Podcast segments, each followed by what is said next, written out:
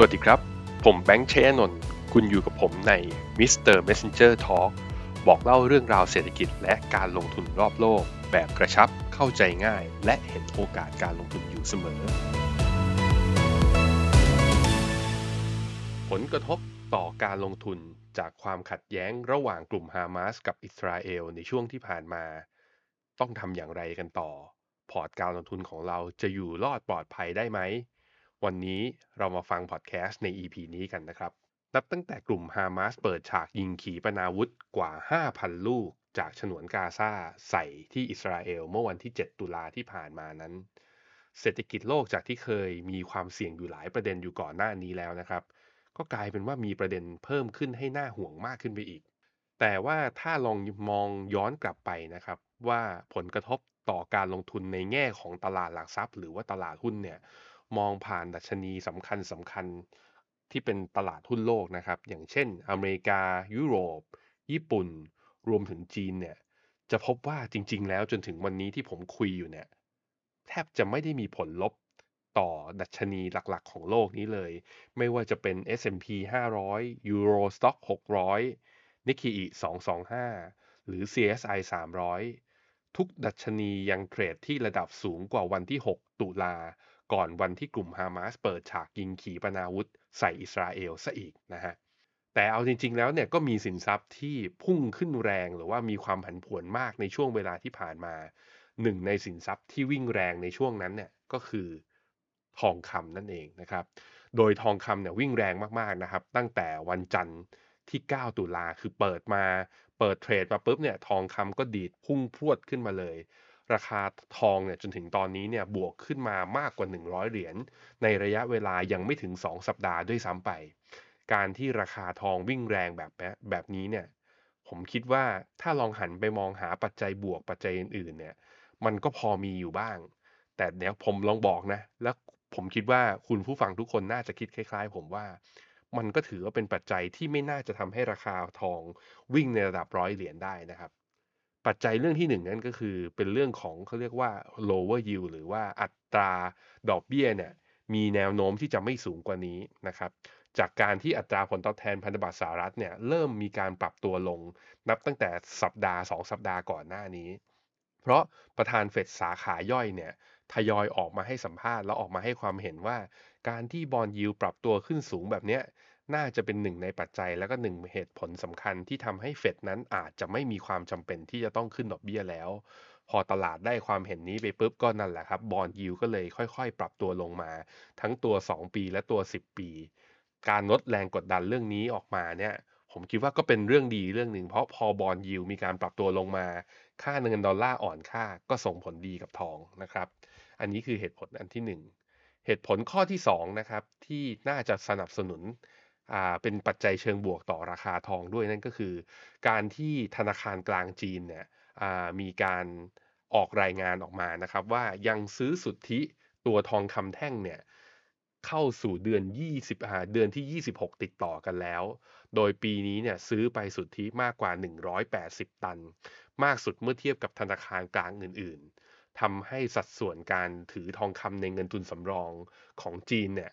ลองย้อนกลับไปนะเมื่อ 5 ปีที่แล้วอยู่ระดับประมาณสัก 1%ตอนนี้ขึ้นมาที่ 4%และไม่ใช่แค่ธนาคารกลางจีนอย่างเดียวเท่านั้นนะครับที่ซื้อทองคำเก็บเข้าเป็นเงินทุนสำรอง ยังมีธนาคารกลางอีกหลาย ๆ ประเทศ ที่กระจายหรือว่า diversify จากการถือดอลลาร์เนี่ยลดปริมาณการถือดอลลาร์และมาถือทองคำเพิ่ม ซึ่งจริง ๆ ปัจจัยเนี้ยพอบอกมาปุ๊บมันก็เป็นสิ่งที่เรารู้อยู่แล้ว เพราะว่าจีนกับอเมริกาเป็นคู่แข่งกันในเชิงของ trade war tech war แล้วก็ chip war ทั้ง 3 อย่างเลย นั้นจีนเองก็ต้องพยายามที่จะเขาเรียกว่า decoupling แยกความร่วมมือหรือว่าอ่า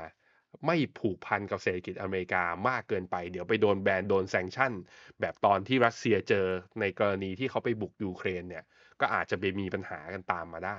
นั้นเรื่องนี้มันก็เลยเป็นมองถ้ามองจากเหตุผลแล้วผมคิดว่า ก็ถือว่าเป็นเศษสองเหตุผลที่ยังค่อนข้างน้อย มันเลยเป็นที่มาที่ว่ามันเลี่ยงไม่ได้จริงๆครับ ที่เราจะสามารถบอกได้ว่าที่ราคาทองดีขึ้นมาได้มากกว่าร้อยเหรียญนนั้น มันมาจากความขัดแย้งระหว่างกลุ่มฮามาสกับอิสราเอลจริง ๆนะครับเอ่อคราวนี้จริง ๆ แล้วมันหนึ่งในปัจจัยเนี่ยที่เอ่อกลับมามีผลทำให้ตลาดกังวลนั่นก็คือเรื่องเงินเฟ้อนะฮะปัญหาที่ อย่างหนึ่งที่เงินเฟ้อเนี่ยอาจจะกลับมาก็คือ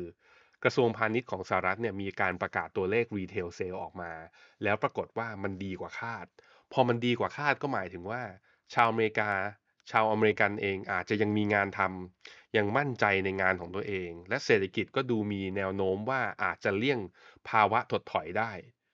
เนี่ยกรณีอย่างอ่าเกิดความขัดแย้งในตะวันออกกลาง ตลาดหุ้นดาวโจนส์ S&P 500 และ NASDAQ ก็ยังยืนอยู่ในแดนบวกก่อนที่จะมีการลุกอยู่ด้วยซ้ำไป นั้นตรงนี้แหละมันก็เลยเป็นที่มาที่ว่า โอ้ ถ้าแข็งแกร่งขนาดนี้ มันแปลว่าเศรษฐกิจอเมริกา คืออาจจะสามารถที่จะถ้ามีความเสี่ยงเงินเฟ้อดีดสูงขึ้นไป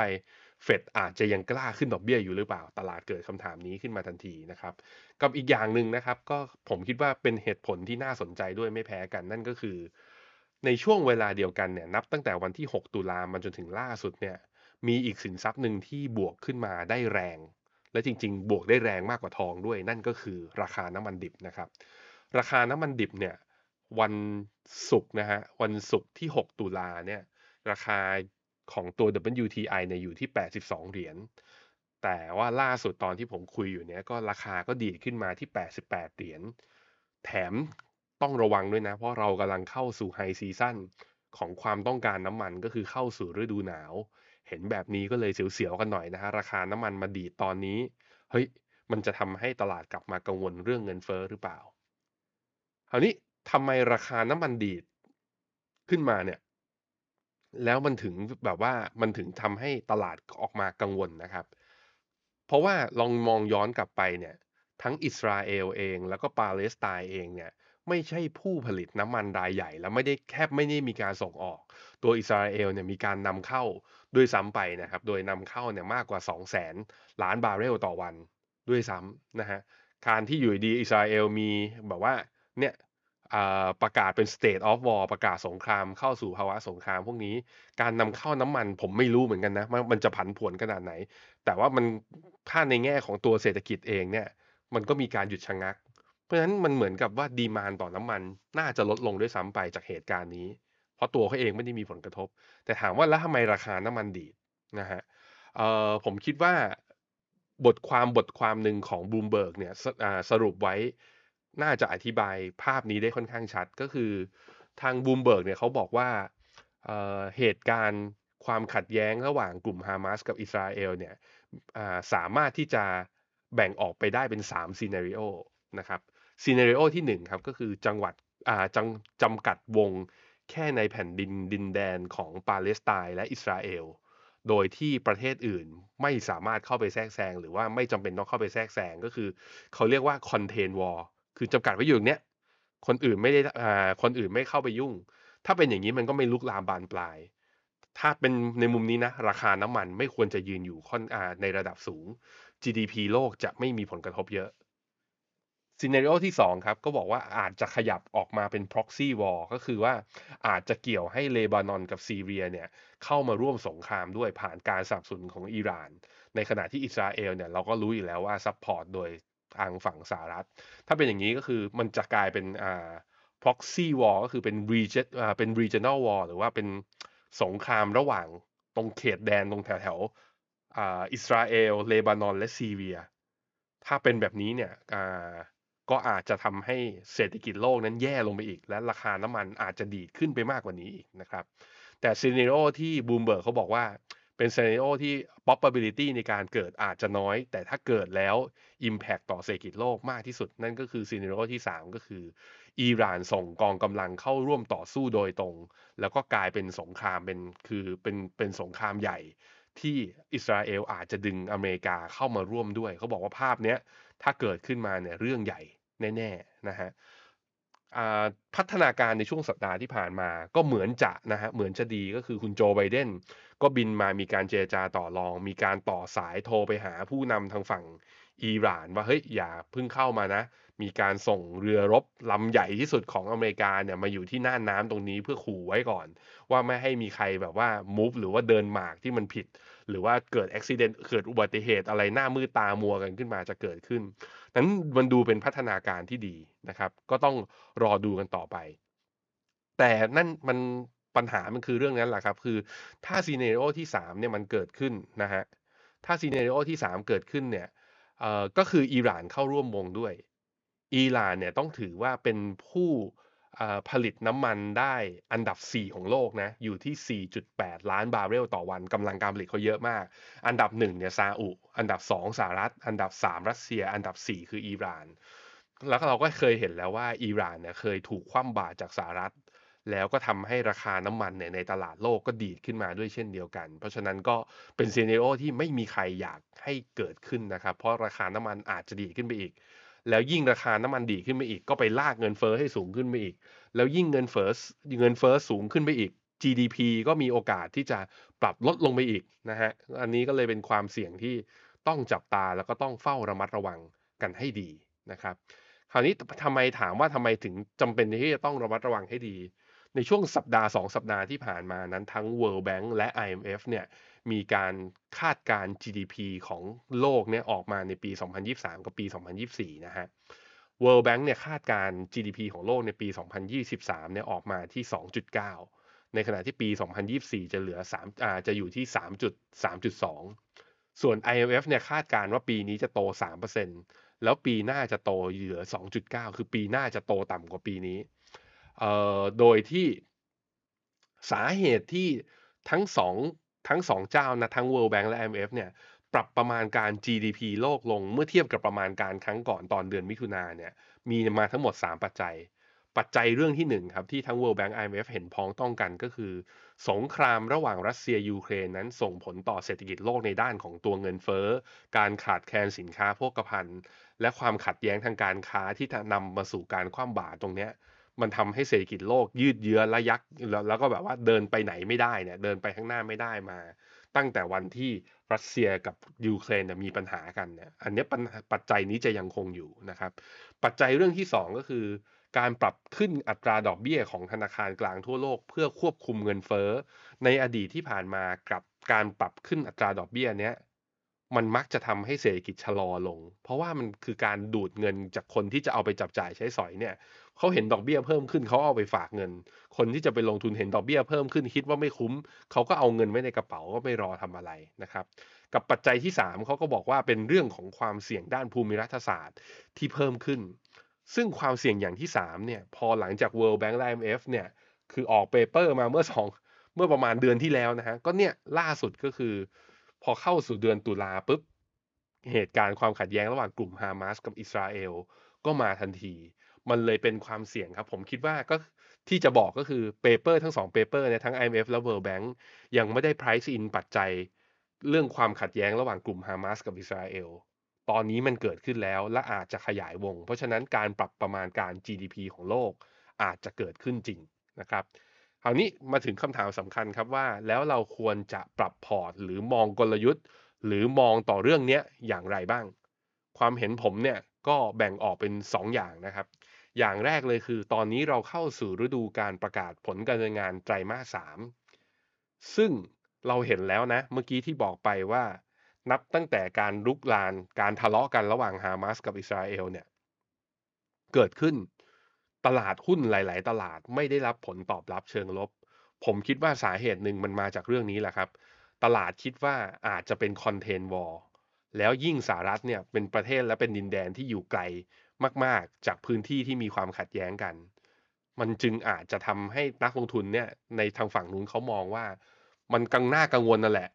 แต่ว่านี่เป็นฤดูประกาศงบไตรมาสสามไงเขาก็มาคิดและพิจารณากันว่า แล้วหุ้นกลุ่มไหน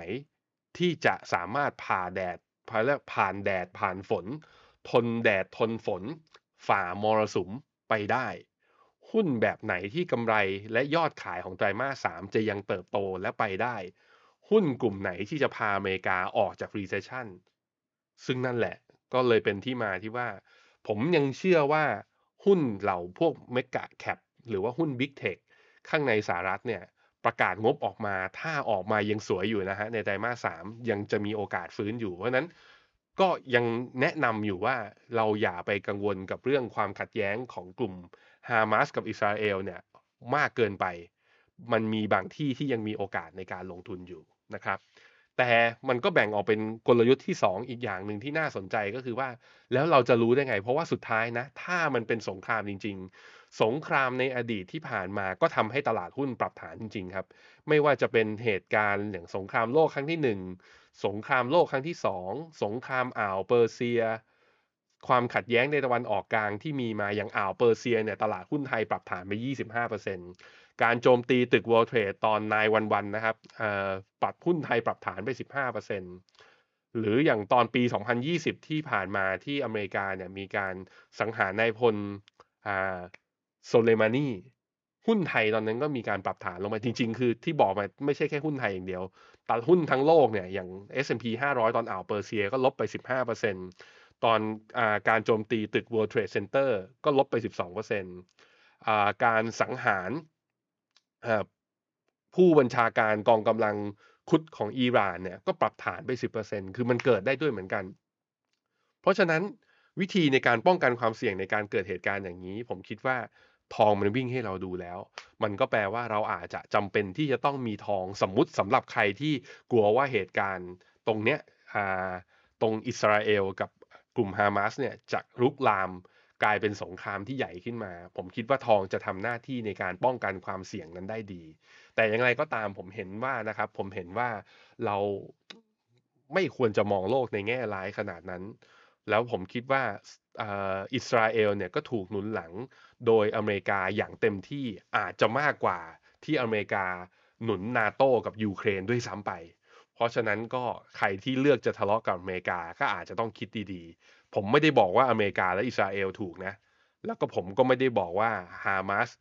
กับปาเลสไตน์ถูกด้วยเช่นเดียวกัน เรามองความขัดแย้งเรื่องนี้เนี่ยในแง่ของโอกาสแล้วก็กลยุทธ์ในการลงทุน